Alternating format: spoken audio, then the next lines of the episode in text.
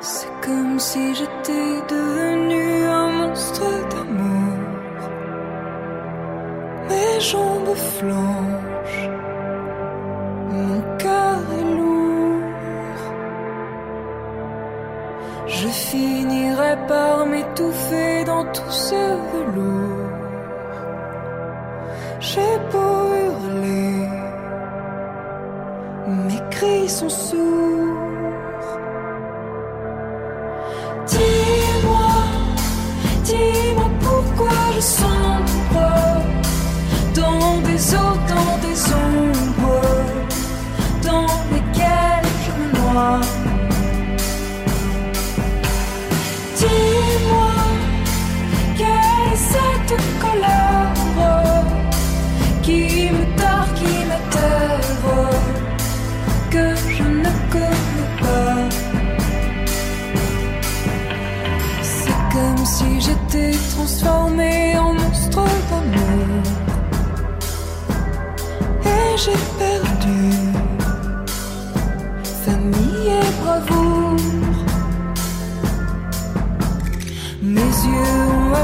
fort que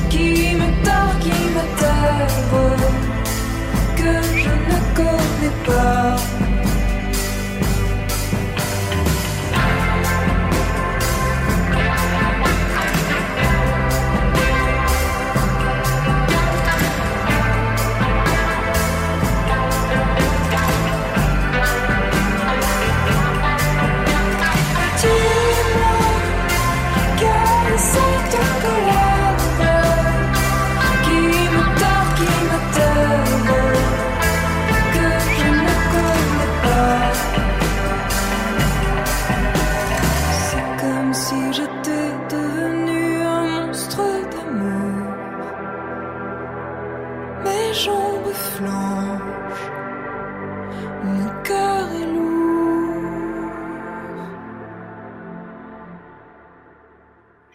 Cari ascoltatrici e cari ascoltatori di Radio Antidoto, buonasera, benvenuti all'incontro per i concerti di Idee Nazione nel quinto paesaggio.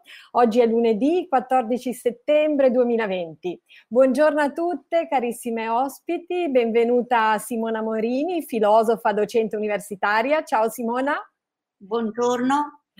Benvenuta Silvia Forese, artista e project manager. Ciao Silvia. Ciao, ciao a tutti, buonasera. buonasera. E benvenuta Eleonora De Vecchi, maestro d'arte e progettista culturale. Ciao Ele. Ciao, ciao a tutti.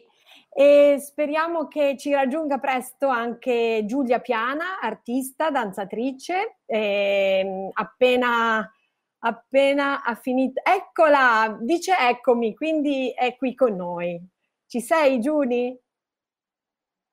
Bene, arri- è, è in arrivo. Eh, intanto ringrazio tutte per aver accettato l'invito a partecipare ai dialoghi di questo speciale episodio numero 11 e ringrazio e saluto Francesco Rigoni alla regia. Ciao Francesco. Saluto il caro Fred, Federico Bonelli che è con noi. E... Ciao Fred. E Diego Repetto. Caro Diego, ciao. Eccomi, ciao. Allora, in apertura abbiamo ascoltato Monstre d'amour di Clara Luciani. Era la prima delle cinque tracce scelte dalla cara Antonia Harper, musicista, antitodista. E, e oggi avremo tracce al femminile per un dialogo tutto al femminile. E, mh, dalla scena musicale contemporanea ho scelto cinque artiste, dice Antonia, provenienti da cinque paesi, Italia, Canada, Brasile, Francia, Stati Uniti, che mi hanno colpito e appassionato per la loro personalità e originalità creativa. Mi sembra che si sia unita eh, Giulia, Giulia Piana. Ci sei? Ha disattivato forse il microfono. Giulia? Bene, andiamo avanti. E, 2020-2030, caos, creatività, educazione è il tema di oggi, lo spunto per i dialoghi di oggi. Tre parole chiave per una riflessione rivolta ai prossimi dieci anni. Caos e complessità caratterizzano la nostra epoca, il nostro presente. Da Isaac Ikeda, filosofo buddista, costruttore di pace, educatore, dice che creatività è sinonimo di libertà, una libertà esigente e coraggiosa, e inoltre dice essere creativi significa tenere fede alla propria umanità. E poi ancora educazione, educare i fanciulli riferendosi allo sviluppo etico e spirituale al fine di renderli persone e cittadini migliori attraverso la cultura e l'arte. Allora, prima di passare la parola alle nostre ospiti, vorrei che Diego Repetto, architetto e artista che ha avuto l'idea di concerti di idee in azione nel quinto paesaggio, idea che è stata condivisa con eh, Riavvia Italia, piattaforma di progetti, proposte e buone pratiche per essere pronti al riavvio del paese dopo il reset dell'emergenza Covid-19, vorrei appunto che Diego ci raccontasse brevemente che cos'è il quinto paesaggio.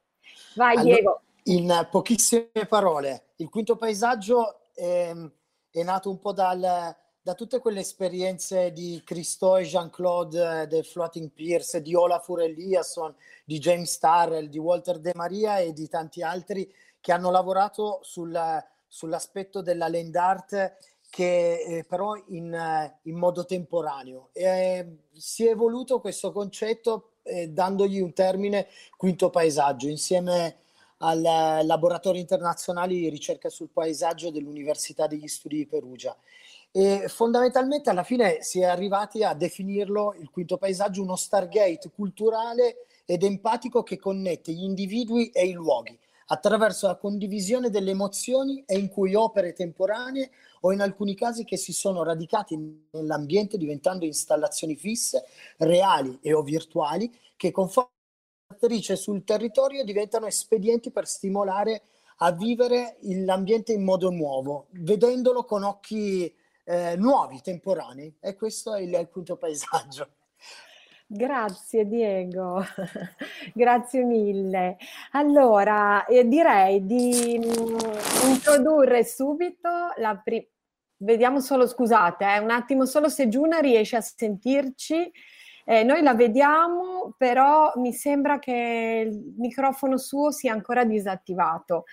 Eh, appena, appena, riesci a collegarti, eh, Giuna, magari...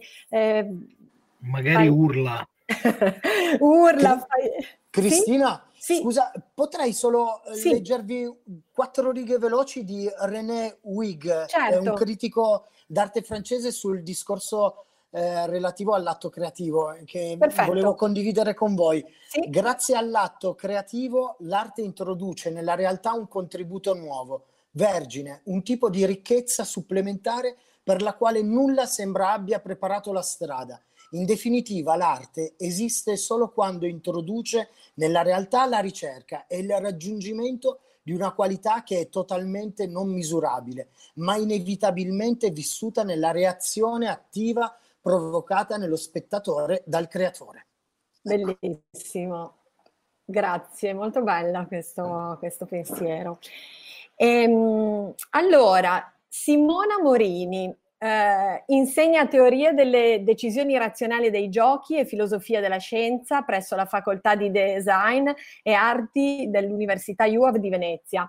Ma Simona Morini ha insegnato a Siena, a Sydney Sydney a Istanbul. La sua ricerca e le sue pubblicazioni riguardano la natura e le caratteristiche della razionalità non dimostrativa e l'analisi dei modi di concettualizzare l'incertezza in diversi ambiti di ricerca, teoria della probabilità e statistica, teoria delle decisioni dei giochi, scetticismo e in generale epistemologia, storia delle idee e etica. Si è occupata di alcuni aspetti applicativi di tali teorie, è autrice di numerose pubblicazioni, vive a Milano e Venezia, ma so che ama stare in Liguria e in Sicilia. Io ho avuto il privilegio e il piacere di conoscere la professoressa Morini lo scorso anno a Venezia e sono davvero felice di ospitarti oggi qui a Radio Antidoto. Prego, Simona, a te la parola. Buongiorno a tutti, grazie di questo invito a partecipare a una conversazione sul caos che è sempre un argomento, in... uh, è sempre un argomento interessante e stimolante. Viene da chiedersi se uh, nella situazione di caos, che è sostanzialmente la situazione di tutte le situazioni complesse, noi abbiamo vissuto un salto di scala, la globalizzazione ha aumentato enormemente le interconnessioni, eh, fra le persone, fra le nazioni, mm, eh, c'è una, una, grande rete di interconnessioni che ha, determinato, diciamo così, un salto di scala e quando ci sono i salti di scala cambiano anche le condizioni della, del, della nostra capacità anche di descrivere il mondo. Quindi ci troviamo in una situazione nuova, molto interessante, ma in una situazione in cui io mi chiedo se la creatività è la stessa creatività che possiamo avere in un mondo deterministico. Per intenderci, nel vecchio mondo deterministico, diciamo così più piccolo, con meno connessioni, siamo in grado di prevedere delle cose, di fare delle previsioni. In un mondo complesso e caotico non siamo in grado di fare delle previsioni, quindi siamo in qualche modo eh, spiazzati. Eh, dato che vedo che nella vostra trasmissione vi piace fare delle citazioni, sono corsa a prendermi eh, Paul Valéry, Sguardi sul mondo attuale, un libro bellissimo dove c'è un primo saggio assolutamente profetico. Sapete, Paul Valéry era un poeta, ma era anche uno straordinario analista del suo tempo e per certi versi anche un analista eh, del futuro. E quando parla, eh, diciamo così, eh, delle situazioni complesse, Valerie era anche uno scienziato a modo suo, una, comunque una persona che aveva molta dimestichezza anche con la matematica, nel descrivere questa, la situazione di caos o di complessità, lui dice uh, in poche settimane circostanze molto lontane cambiano l'amico in nemico, il nemico in alleato la vittoria in disfatta, non è possibile alcun ragionamento economico, i più esperti sbagliano, regna il paradosso. Non vi è prudenza, saggezza o genio che tale complessità non ponga rapidamente in scacco, dal momento che non esistono più durata, continuità o causalità riconoscibili in questo universo di relazioni e contatti multipli. Prudenza, saggezza, genio sono identificati sempre e soltanto per un certo felice susseguirsi di successi. Non appena prevalgono l'incidente e il disordine, il gioco sapiente o ispirato diventa indistinguibile da un gioco d'azzardo. Vi si perdono i doni più belli.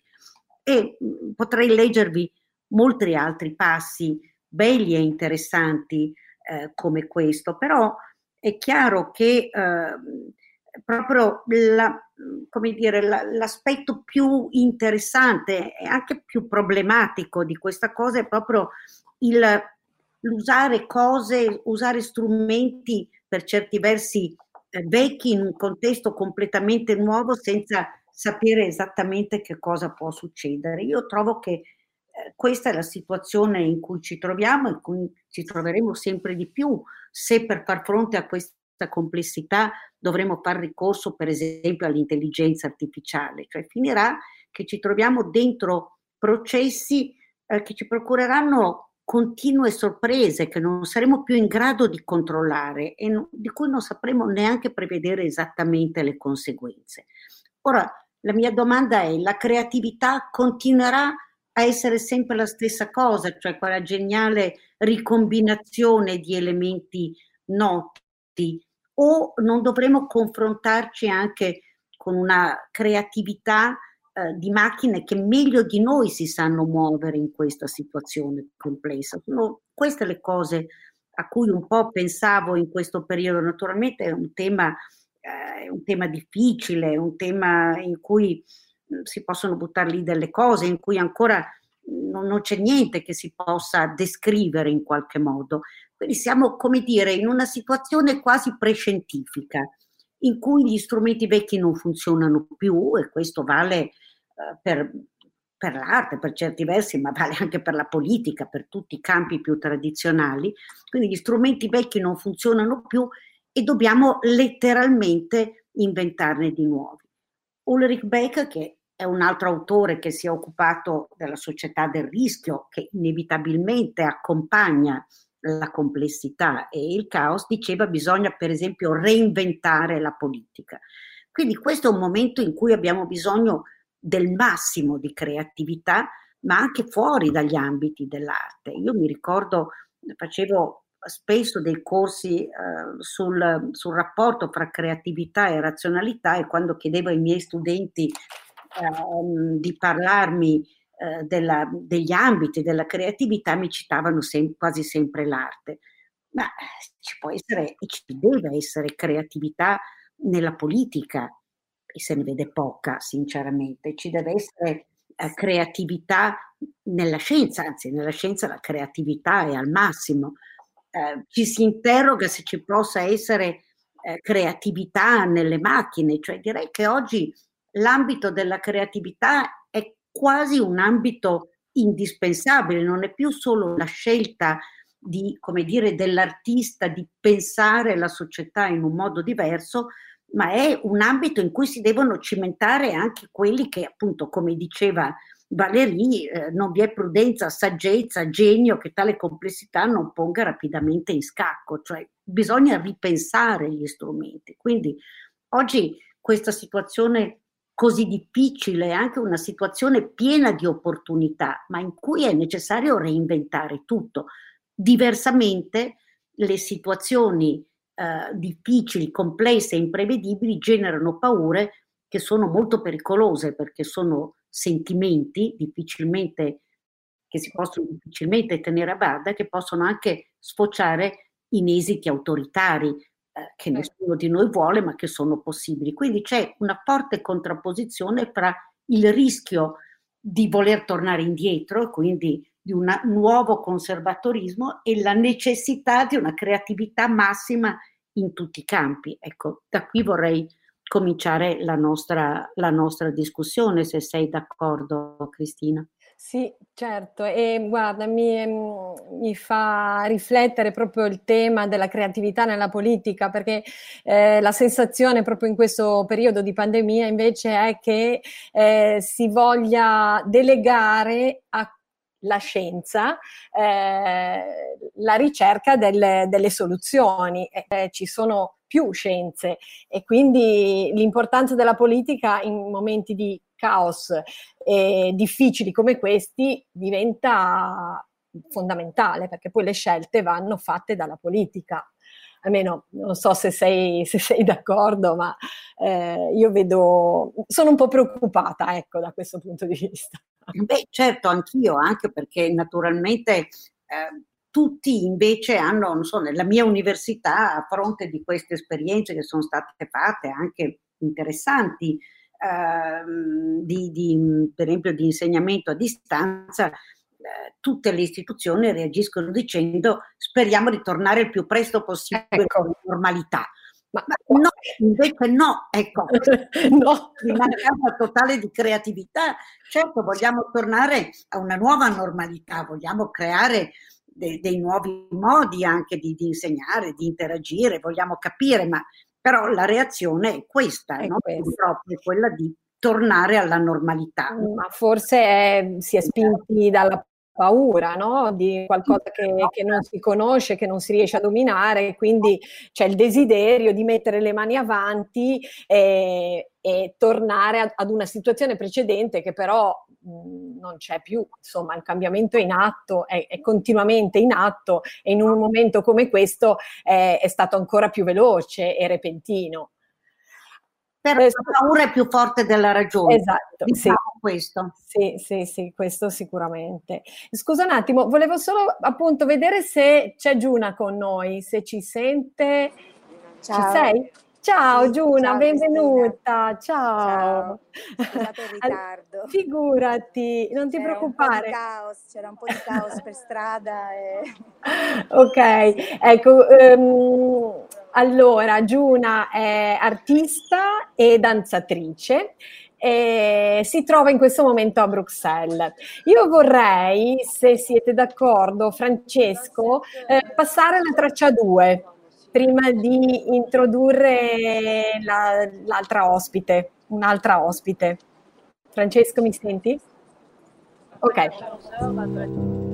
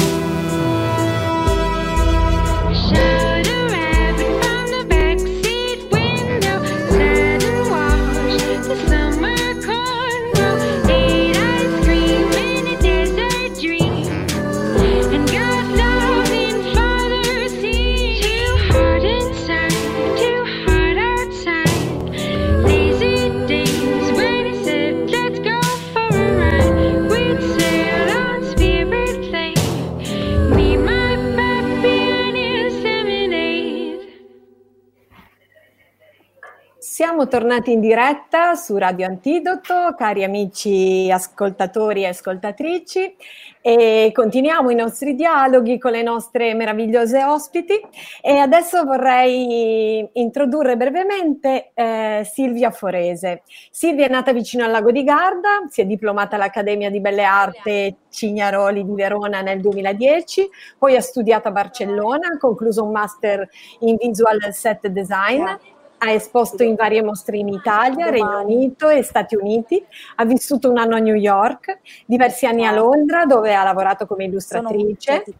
e attualmente vive e lavora a Favara in Sicilia. Dirige progetti educativi a Farm Cultural Park e collabora come set design e digital artist con diverse realtà culturali in Italia. Con Silvia ci siamo conosciute in Sicilia e abbiamo lavorato insieme all'avvio di SOU a domicilio, uno spin-off di SOU, Scuola di Architettura per Bambini di Farm, nell'autunno scorso. Ma vorrei insomma, condividere con voi quello che eh, Silvia eh, dice di sé.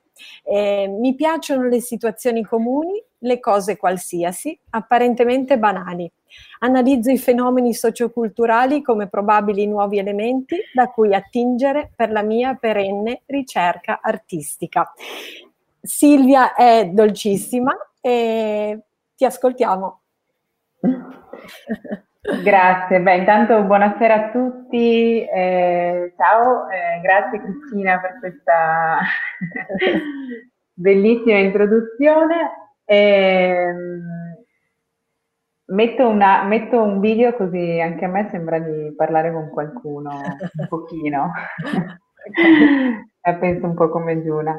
E niente, eh, intanto sì, mh, sono molto contenta di chiacchierare un po' su questi argomenti eh, che non vorrei diventassero mh, troppo seri, nel senso che adoro, adoro molto la leggerezza in tutte le sue forme eh, e quindi così, così interpreto, inter- interpreto il caos, la creatività e l'educazione, sempre con eh, una nota leggera ma non eh, superficiale, ecco, ehm, sempre con eh, un velo di, di ironia nelle cose, insomma, è, è un po' la mia, la mia chiave di lettura sulla vita.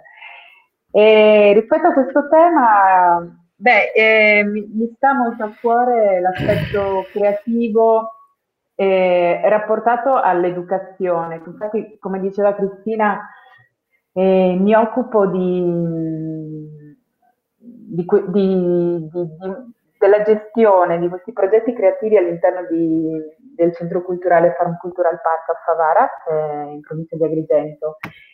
E questo da, da due anni, due anni e mezzo. E quindi l'aspetto educativo mi sta molto a cuore, ma nello stesso tempo non è nemmeno eh, nemmeno eh, così tanto che lo pratico, nel senso che eh, sono, mi occupo di arte, eh, faccio arte e, e l'aspetto educativo non è stato mai esattamente nelle mie corde, diciamo, non, mai, non, non la- non l'avevo mai praticato. Quindi avvicinandomi un po' all'educazione, nel senso che avendo a che fare con i bambini, cercando di spiegargli che cos'è la creatività, perché mh, eh, io eh, insegno, diciamo, eh, mi occupo di architettura per bambini in questa scuola, quindi abbiamo molto a che fare con l'aspetto creativo, eh, ovviamente.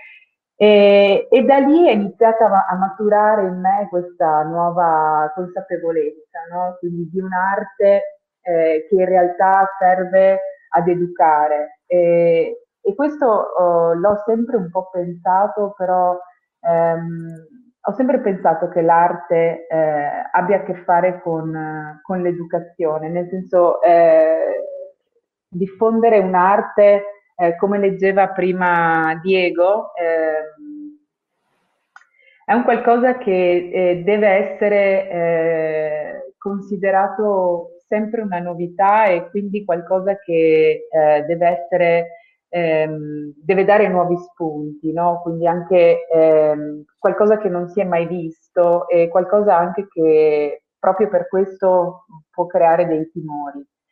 Ehm, con l'educazione, eh, rispetto, rispetto a, a questo, a questo nuovo mondo che da due anni eh, vivo e pratico, quindi l'approccio con i bambini è, è un aspetto molto interessante, molto bello e molto stimolante, devo dire, e, e ti, e ti insegna un sacco di cose, ti insegna veramente la spontaneità e, e il fatto di, mm, la, la consapevolezza di, di quanto le cose semplici siano in realtà quelle più valide, no? O comunque quelle su cui ci si può almeno lavorare, le basi.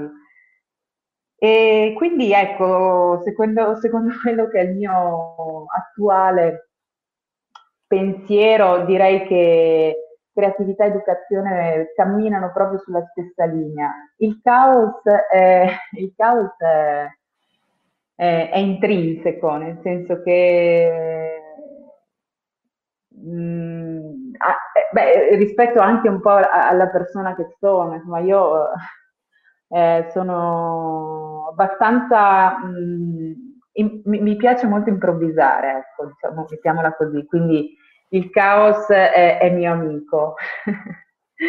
E per quanto riguarda la creatività, penso che sia una cosa che non può non, può non esserci. E, e nell'educazione eh, effettivamente bisognerebbe dare un- una chiave di lettura un po' più, più mirata, perché mh, il caos può essere eh, effettivamente anche una, è, è un'arma a doppio taglio, quindi bisogna saperla eh, considerare e cogliere insomma, nella, nella maniera, mh, nella maniera più opportuna. E quindi questo, insomma, io mh, non lo so, mi piacerebbe che interagire con, con voi, capire che cosa, eh,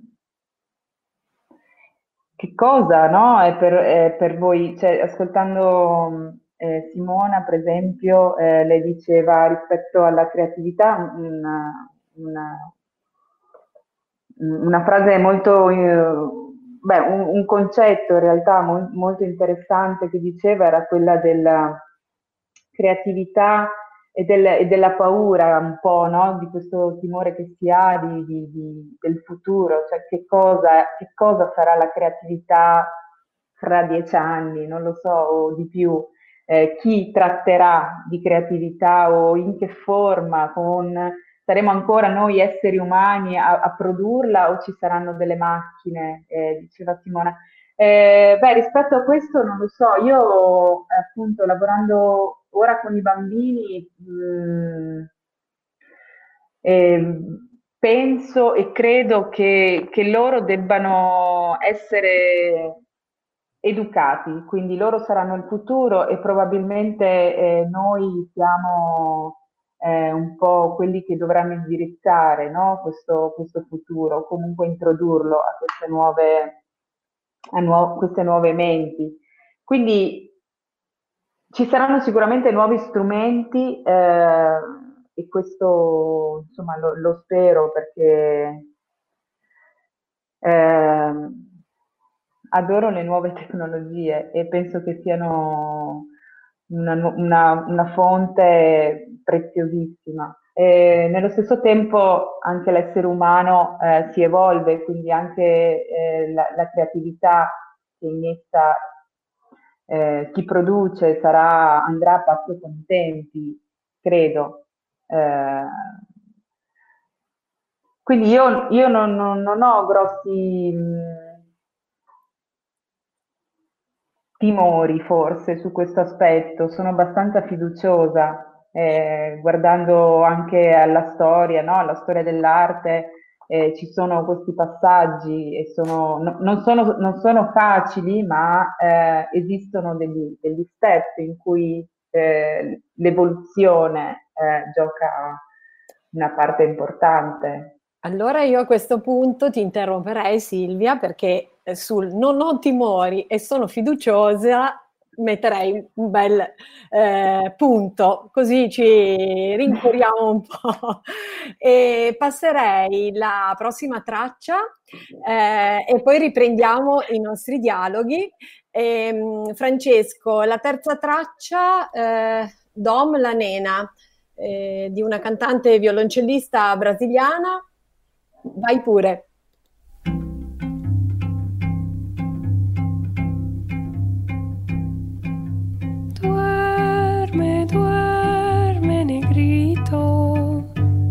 Mamá está en el campo, negrito. Duerme, duerme, negrito, que tu mamá está en el campo, negrito. Te va a traer coronitas para ti, te va a traer rica fruta para ti, te va a traer carne de cerdo para ti te va a traer muchas cosas para ti. Y si el negro no se duerme, viene el diablo blanco y sas, le come la patita, chacapuma, chacapum, puma, chacapuma, chacapuma, chacapum, puma, chacapuma, chacapuma, chacapum, puma, chacapuma, chacapuma, chacapum.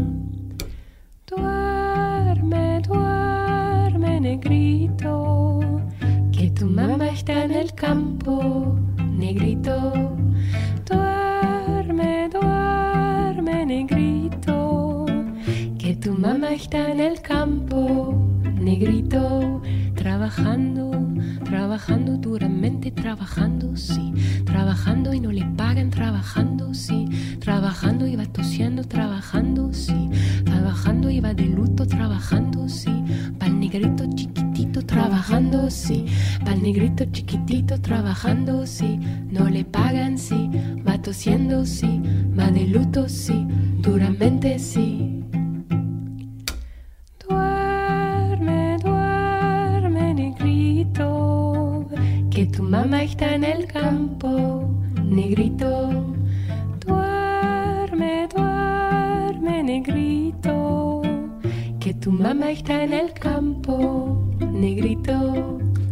Te va a traer coronitas para ti, te va a traer rica fruta para ti, te va a traer carne de cerdo para ti, te va a traer muchas cosas para ti. Y si el negro no se duerme, viene el diablo blanco. Y le come la patita, chaca puma,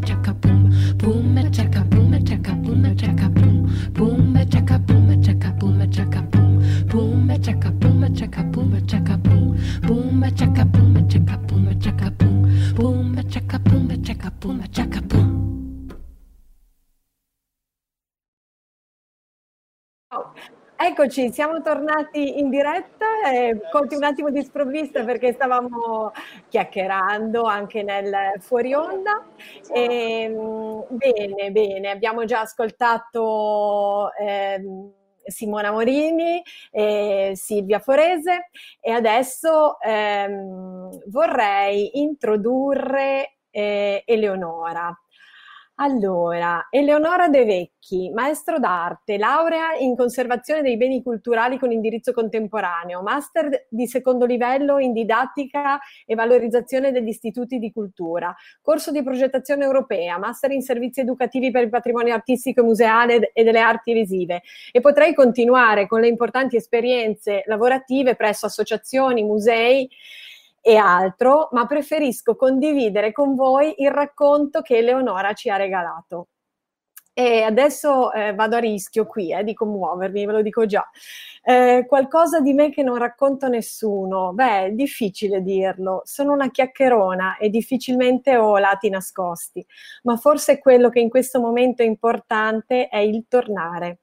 Tornare alla mia Liguria dopo un via vai e una ricerca lunga sono scappata tante volte, viaggi, corsi, lavori, amori. E il viaggio più importante era questo tornare dove tutto è iniziato. Tornare alla famiglia, la mia adorata, rumorosa, operosa e matriarcale famiglia. Famiglia ormai quasi tutta al femminile, con una don- nonna super di 90 anni che cucina, coltiva e prepara piatti, ma prepara anche relazioni e incontri. Tornare a scoprire con altri occhi quello che è stato lo sfondo della mia infanzia, la natura, la campagna, le bellezze semplici e aspre del mio territorio. Quindi ora, oltre alla progettista culturale, oltre alla di- didattica museale e al mio solito casino di mille cose fatte e da fare, ho disfatto la valigia e ho preso un altro ritmo. Ho iniziato a scoprire il mondo delle api, quello della campagna già lo conoscevo grazie alla nonna Lella. Mi sono fatta affascinare dal loro ronzio, dal loro costruire e condividere. E ormai da tre anni con Fulvio abbiamo 12 arnie, 12 famiglie a cui dedichiamo del tempo. Seguiamo il ritmo, le stagioni, le fioriture e ascoltiamo. Una cosa che a volte per me è un po' difficile.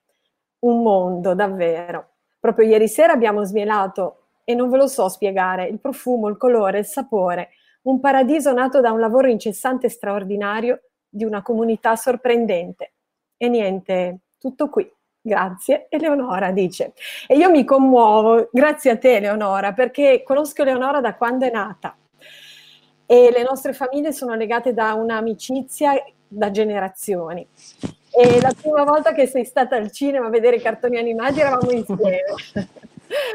Comunque passo la parola a te, cara.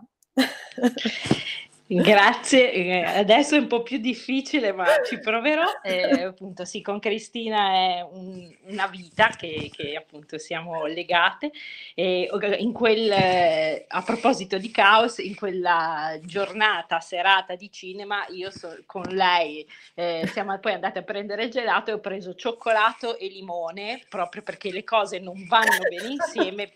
E il gelataio mi disse: No, questo caos non, eh, non lo diamo. E eh, da lì poi credo che sia sempre Ai, abbiamo... Ehm, sì, sì, sì, sì, eh, scusate, sono un po' in un posto dove non prende benissimo, ma ci proviamo.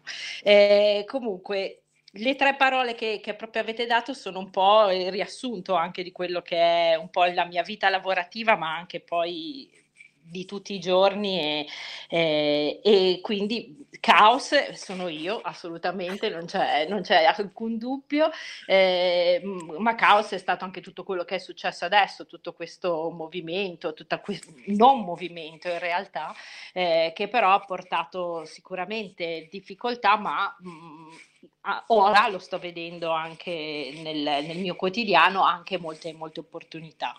Eh, creatività ed educazione poi invece sono state proprio quello che eh, io ho sempre seguito, eh, appunto tutti questi master di didattica, ma non solo, cioè il- uno dei primi lavori che ho fatto ho avuto la fortuna di lavorare eh, con William Salice, che è l'inventore del- dell'ovetto Kinter insieme a Michele Ferrero e lui dopo la- la sua- il suo periodo di, eh, appunto di, di manager in questa grande multinazionale ha deciso di eh, dedicare la sua vita ai ragazzi e a dargli un'opportunità di creatività e di educazione. E poi un po' da lì, eh, appunto, ritornando sul mio amore per l'arte, mi sono, mi sono ritrovata a lavorare nei musei, non solo con i ragazzi, non solo con i bambini, eh, ma educazione è educazione per tutti a 360 gradi. Infatti, eh, il- l- educare attraverso l'arte è una cosa che eh, ha, mh, ha preso anche poi eh, nella mia ricerca diversi pubblici e uno di questi è anche quello degli grandi, degli adulti. eh, come, come risorsa, perché comunque la creatività e l'arte eh, sono una- un grimaldello che ci aiuta a, a metterci poi in comunicazione con gli altri e ci fa mh, conoscere qualcosa di noi, ma eh, anche qualcosa degli altri. E proprio appunto sull'arte e l'educazione eh, non posso che non citare Munari, che appunto dell'educazione museale e della creatività ha fatto proprio mm, il pioniere in Italia, ma poi ne ha fatto una vita. E appunto da fantasia mh, vorrei condividere con voi questa cosa. Una persona creativa prende e dà continuamente. eh, eh, e dà, scusate, e dà culturalmente alla comunità, cresce con la comunità. Una persona non creativa è spesso un individualista, ostinato nell'opporre le proprie idee a quelle degli altri individualisti. Una persona senza creatività è una persona incompleta, il suo pensiero non riesce ad affrontare i problemi eh, che gli si presentano. Egli dovrà sempre farsi aiutare da qualche altra persona di tipo creativo. Quindi eh, la creatività è proprio generare, generare pensiero, generare comu- comunità, generare relazione. E eh, ora che appunto sono ritornata alla, in Liguria, eh, un po' mh, più lenta, un po' più tranquilla, eh, però ho iniziato adesso a rilavorare in un museo, sto lavorando eh, al Museo Diocesano di Albenga e, e proprio lì si è deciso di eh, un bellissimo museo, ricchissimo, molto piccolo, poco conosciuto, ma veramente ricco come è la Liguria, spesso poco conosciuta, ma invece ricco di, eh, ricca di, di stimoli e di bellezze. E, ehm, in questo museo si è proprio deciso di ricominciare anche da- dall'educazione, infatti stiamo cercando di strutturare servizi educativi e quindi eh, ricominciare dalla relazione tra arte e, e persone. Quindi la, al, all'inizio eh, trovarsi davanti a un'opera d'arte, cercare qualche cosa di sé, cercare significato in, quella, in quell'opera d'arte e eh, creare questa relazione tra le persone che, che la vedono, che la, la contemplano, la, la, analizzano, ma anche tra persone e arte, perché proprio questo ci può, ci può essere eh, di aiuto. E quindi eh, un ricominciare, un provare a, a dare dare un, un nuovo inizio, un, una nuova spinta eh, da quello che è poi il pubblico di prossimità, il pubblico vicino, non eh, il turista soltanto che passa e morde e fugge, ma creare una relazione di continuità proprio eh, con la comunità che, è, che vive in quel territorio per migliorare e migliorarsi anche io direi che sono abbastanza fiduciosa, forse per le ultime cose che, che, mi stanno succedendo, quindi sento che c'è una grande energia, sicuramente c'è anche una grande fatica, però tutto qui, speriamo che, che le cose con questa energia e questa creatività si rimettano in moto. Grazie Eleonora, sì, ma che bello questi messaggi di fiducia giovani, le giovani, le nostre ragazze.